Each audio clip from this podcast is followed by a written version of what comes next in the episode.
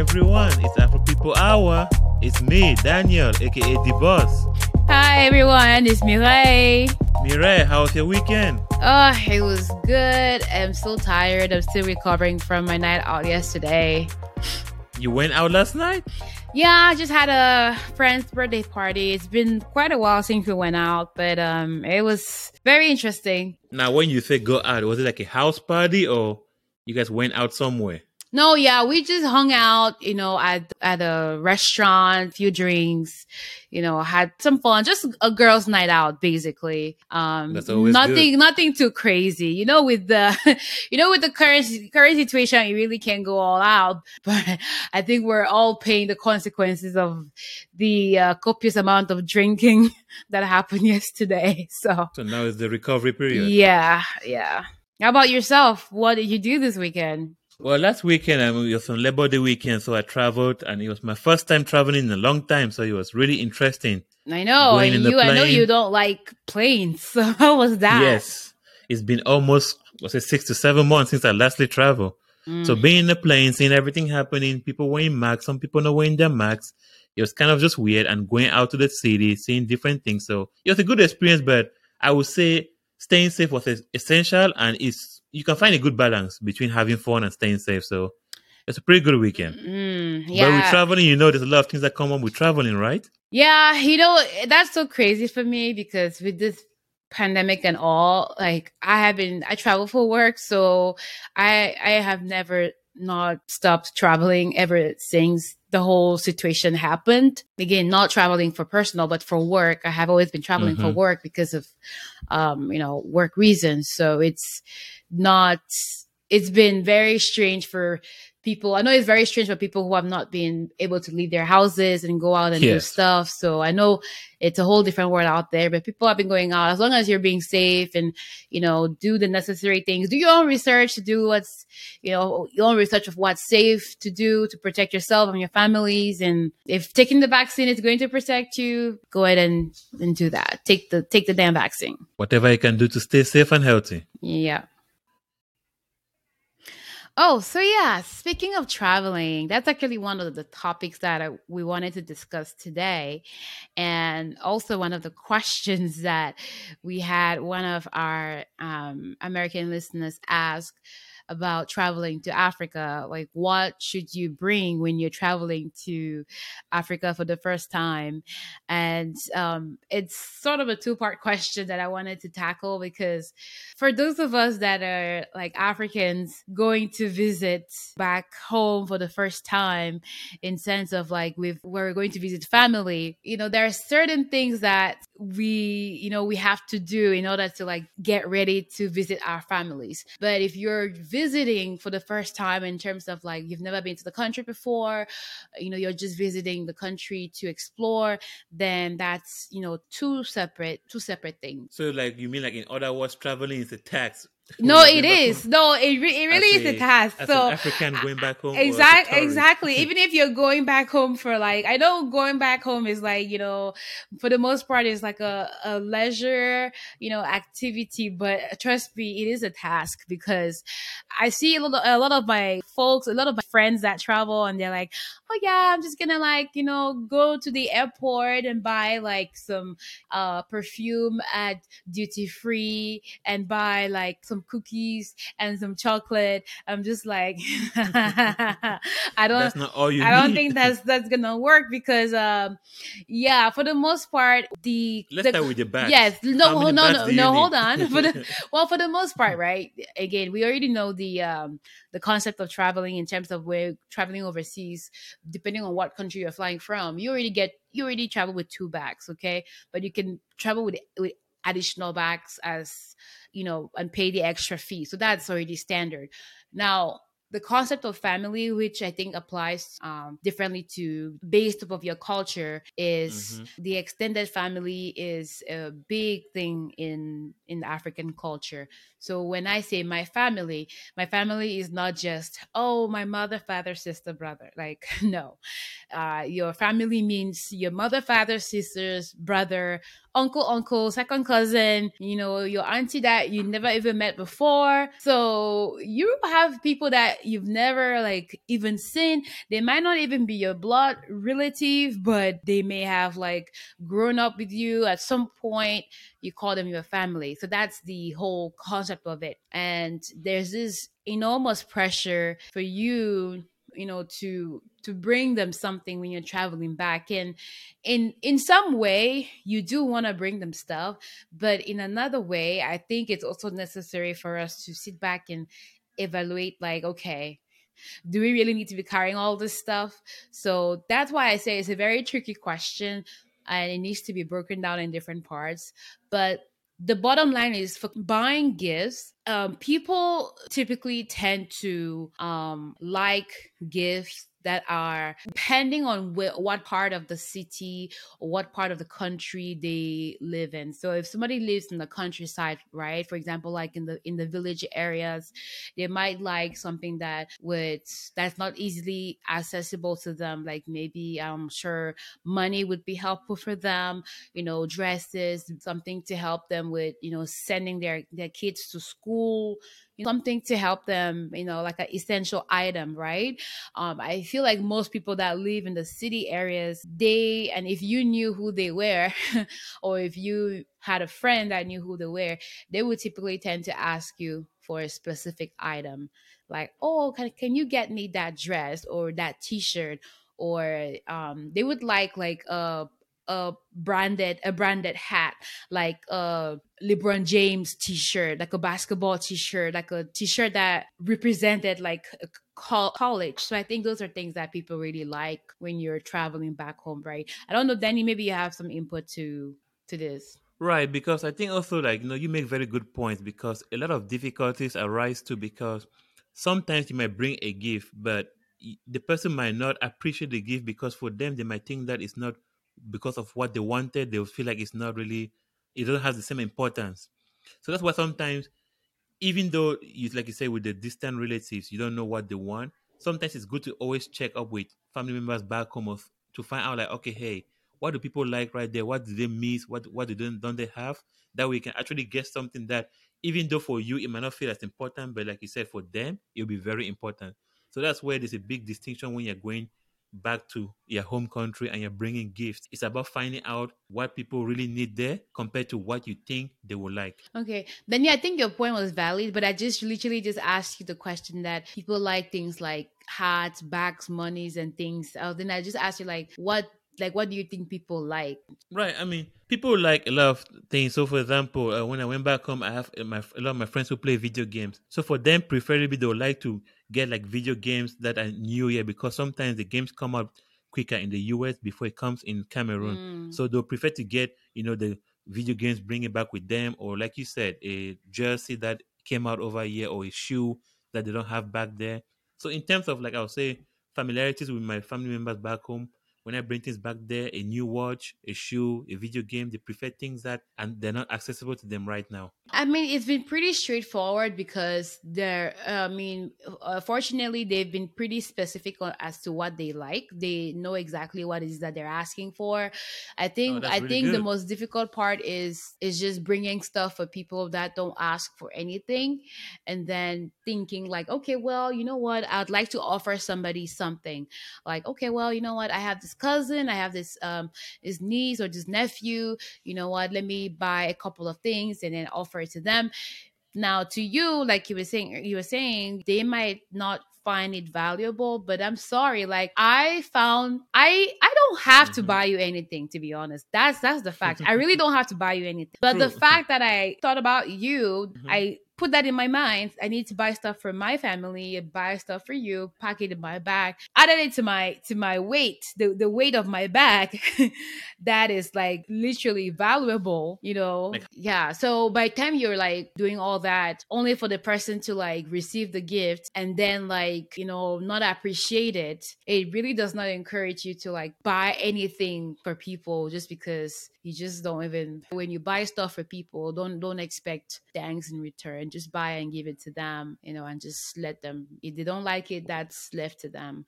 Now, will you say people always expect things every time you travel back home? Or I think they do. Period? I think they do. Typically, they do. There's this expectation that, oh, if you're coming back, because of course there's this whole like, oh, America or anywhere overseas is probably doing a lot better. There things are much better over there, so they must bring back good things, and life is better over there. So probably bring them. I mean, if you're close to the person, I think they expect stuff from you.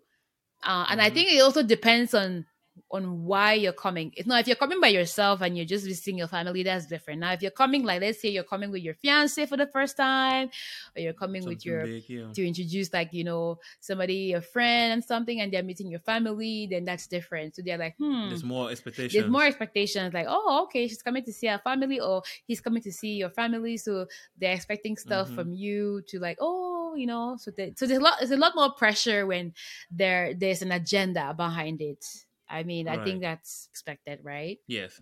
I can say that because, like you said, it's kind of like a debate of like, okay, what do you know exactly what to bring when you're coming, during what time? So it's something that I would say that we have difficulties with in our like culture with that. But that's why we have our parents. So if you're having that, question, you just need to ask them. If you have your family members, you can ask them like, what can you bring for this aunt or for that aunt?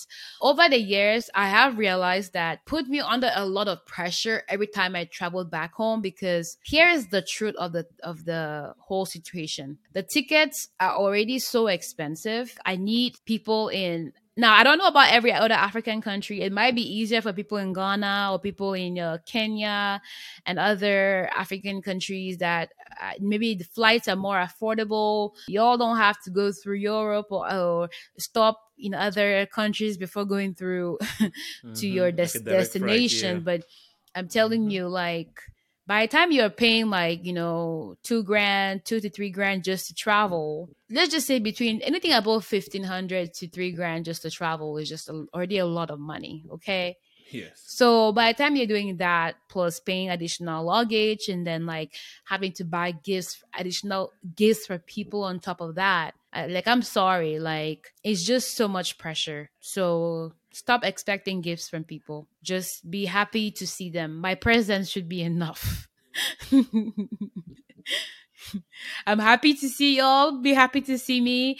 If I bring you stuff, it's not that I don't want to, but sometimes it's just too much pressure. Like it's a lot. It's a lot of pressure. So I brought myself to you, so this is me. Yeah, exactly. And honestly, there are so many people who live their lives that way, where they travel so often. So imagine you traveling like let's say 3 or 4 times a year back to Ghana, for example, like, and then you have to bring gifts every time. I'm sorry, yeah.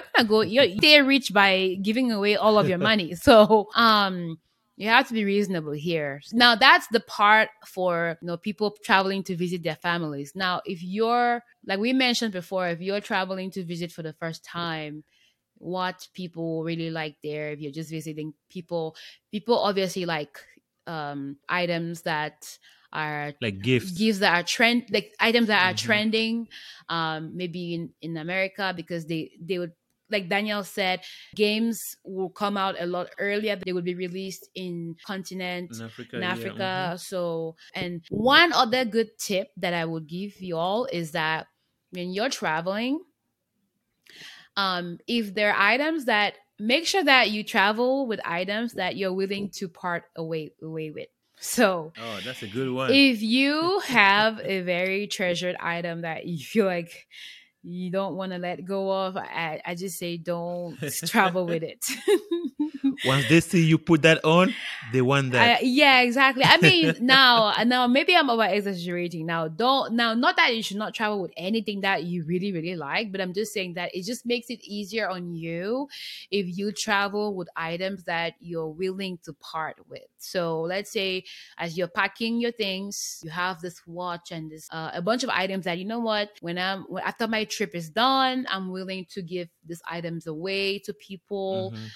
So that you have less clothes to come back with. You can give away those items to people, friends, families, and people that you were visiting when you were visiting the the location that you wear. Now, obviously, don't go give out like your torn, raggedy clothes and an old busted watch. Like, I'm sorry, nobody wants your busted ass watch. So, now, obviously, if it's a good watch that's functioning, that looks good, and, you know, I'm sure people... It doesn't have to be like a designer, like, expensive brand watch, but it's a good nice watch. Mm-hmm. Just the fact that people know that, oh, it's coming from abroad and it's a good-looking watch, they would appreciate that, oh, you brought that for them, you know, So that's one tip I'll recommend, to travel with stuff that you like, but that you would be willing to give away, because you could just be standing among like families or among like people that you meet, and they like see the watch you're wearing. You're like, that watch is very beautiful, eh? That's just their way of saying, wow, like I really like that watch. I want that watch. Now, there might be many people that say the exact same thing, and that's just their way of campaigning to get the watch. And they say the same things for phones. So what a lot of people do is that they travel with, like, you can travel with a watch, with a phone, with clothing that once you go there and the last day before you leave, you just give away all those items that you brought with you, so that those are the items that you're letting go of to give away. All right. Now it's time for sports section with D-Boss.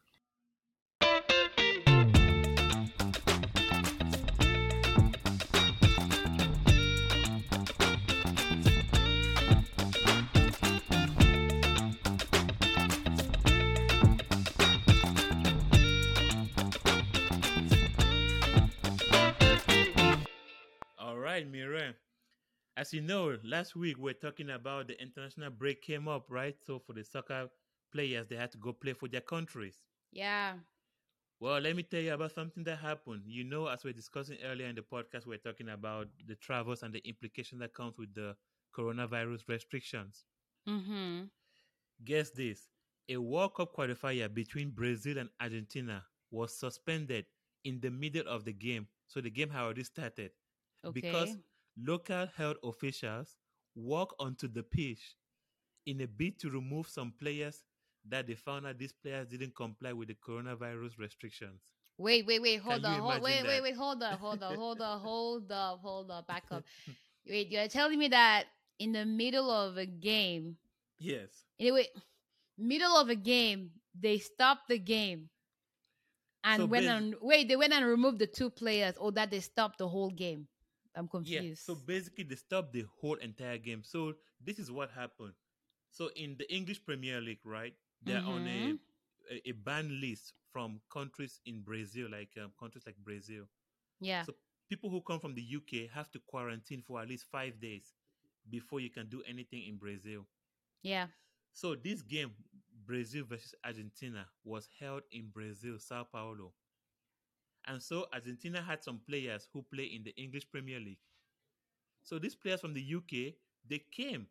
And instead of the authorities stopping them at the airport or making them quarantine, they let them go through and go normally with their own team and players. So it's not till when the players went to start playing the games. So that's why people are feeling that this was fixed. Because if this wasn't fixed, why didn't the authorities wait to the end of the game? Exactly. Or do it before the game started? Exactly. They came during the game and said, hey, these three players are from the UK. They cannot play, so stop this game. So that was it? Really, well, really okay, crazy. But that's suspicious. Though. Was it during the part of the game where they were losing or something? Because I don't know. It still 0-0. Nobody has scored yet.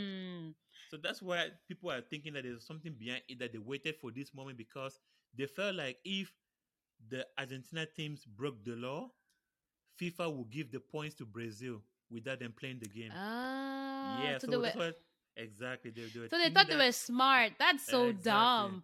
Why would they think that FIFA would just say, okay, well, you guys broke the law, so they win by default? Like, that's so dumb. That's what they were trying to go for, but up to now, FIFA has said they will not get involved in this, that the game will just have to be replayed at a later date. Whoa, that's crazy. Wow, so they are really strict with that compliance thing, huh?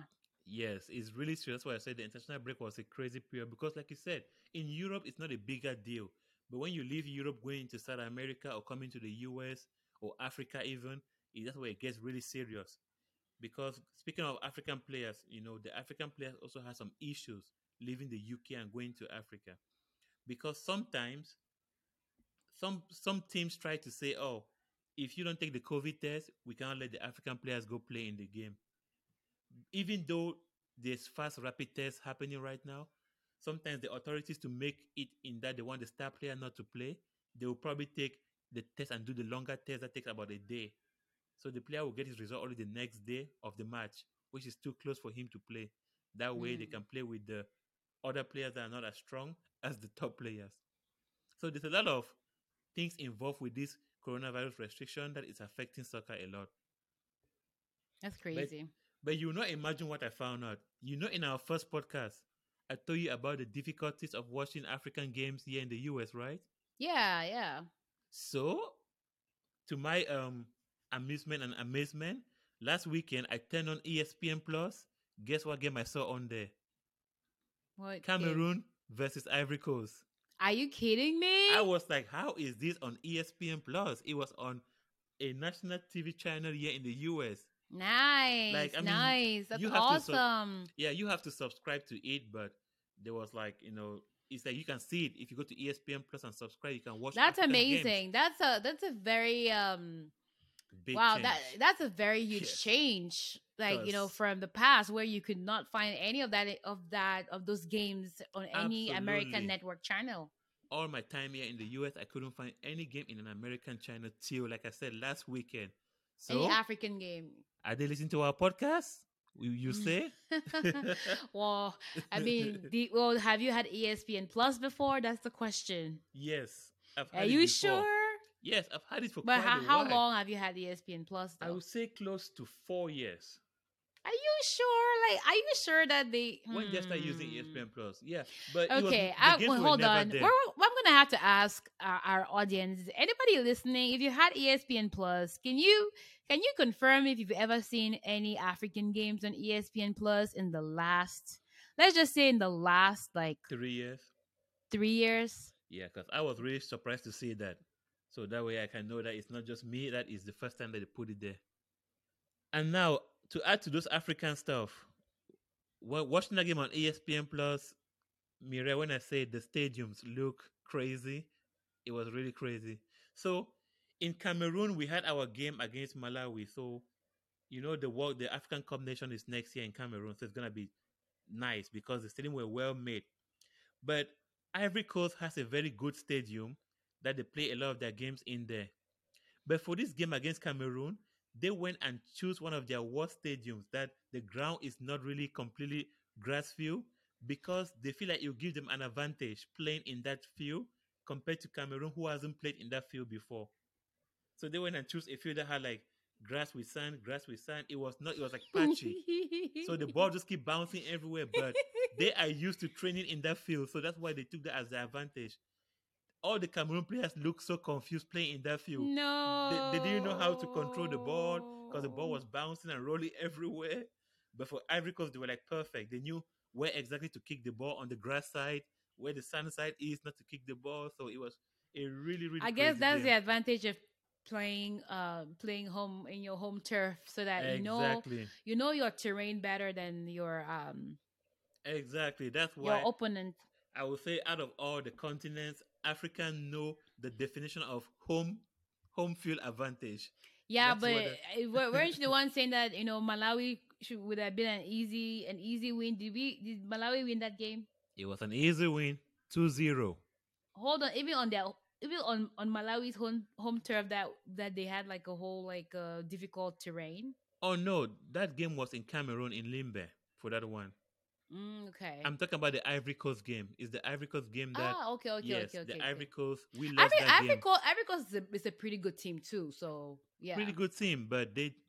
I mean, I guess I'm a Cameroon fan, so maybe I'm biased, but I feel like they went and played on that field on purpose. It's a good strategy. So Cameroon needs to find different terrains. That's no excuse.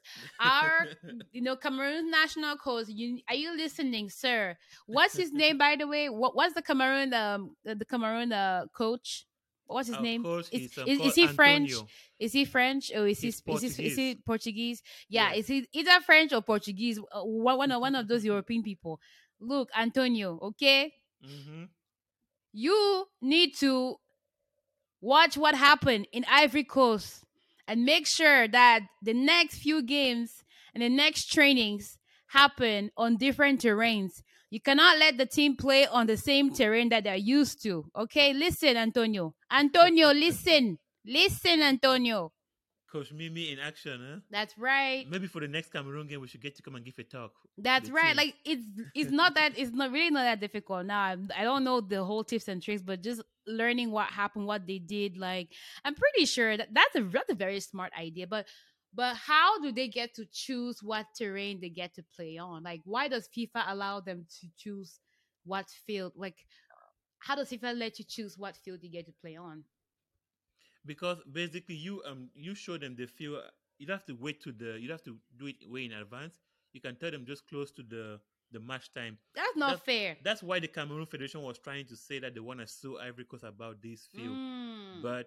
Since FIFA approved it, you'll be hard to do anything about it. That's because you could choose the field now, right? Let's say 2 days before, and then the Ivory Coast people go and like dig a hole or something in the area, and then they have the advantage of practicing like the night before on that field because there's a hole in something in that area, and FIFA has already approved that field. But it's not fair to the other players because they don't know where that hole is and where that ball is gonna go. So like that's just some bootleg playing. Like y'all just play a straight game. Stop playing like backhanded game. Well, they said you see what I'm saying, right? That's why I cannot be a hardcore football or sports fanatic because I'm gonna be mad at somebody. I'm gonna be upset. Yes, that's why it's a passion. It's a whole passion. Like, you should have seen all the Cameroon supporters after that game. We're all on Twitter, Facebook, everywhere talking about, hey, FIFA, do something about this. Because this is not fair. The field is not right. You know, we lost because of this.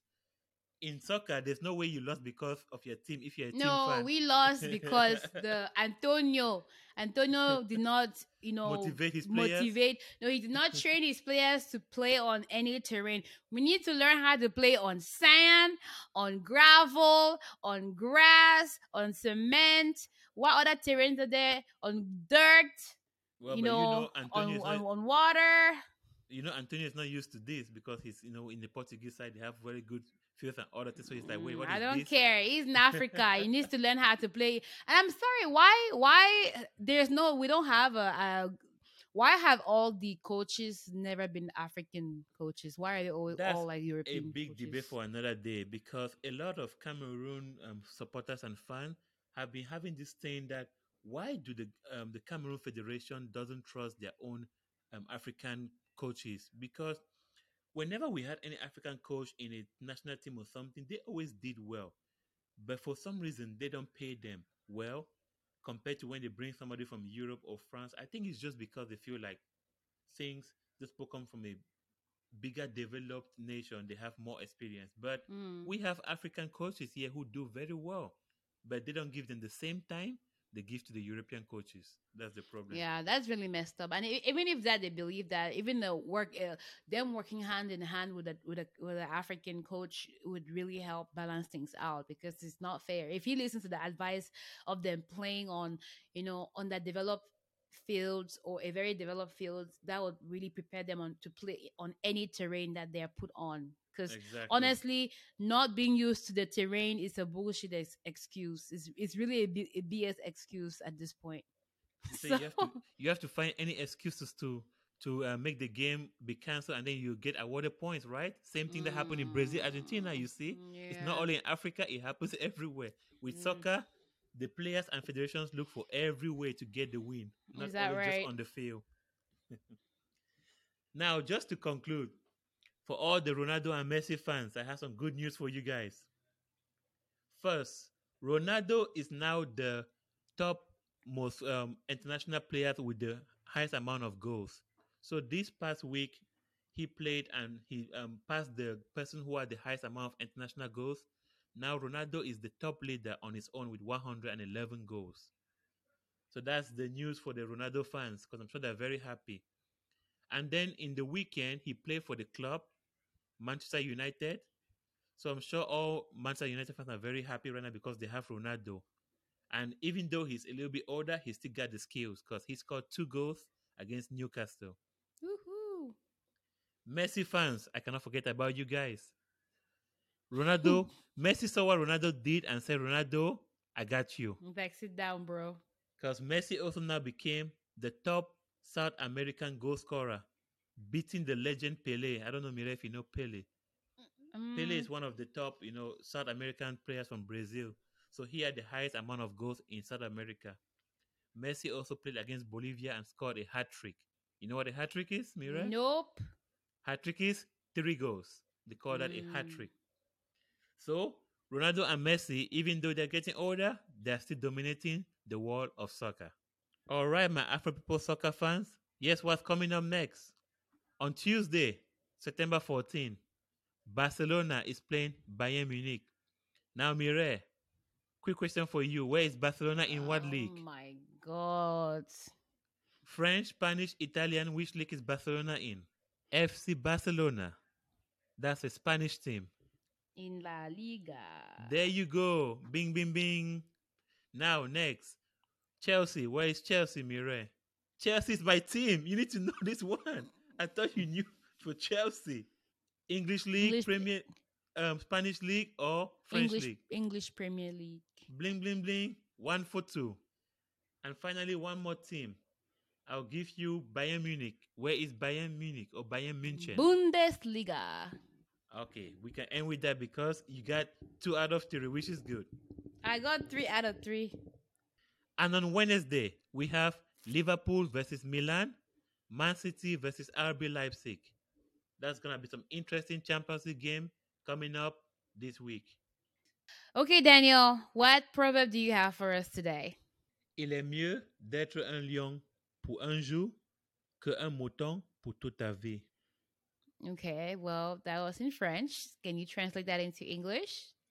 It is better to be a lion for a day than a sheep all your life.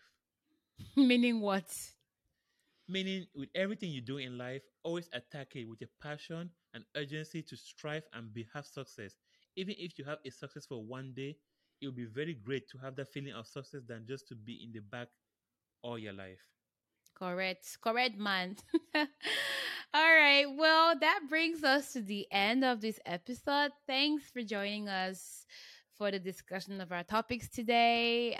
We hope we brought value to you and this was beneficial to you. And thanks for listening to the Afro People Hour podcast. If you enjoyed this episode, please follow us on our social media at Afro People Hour on Twitter and Instagram. We are available on all major streaming platforms, Apple, Stitcher, Google Podcasts. Until next time, bye.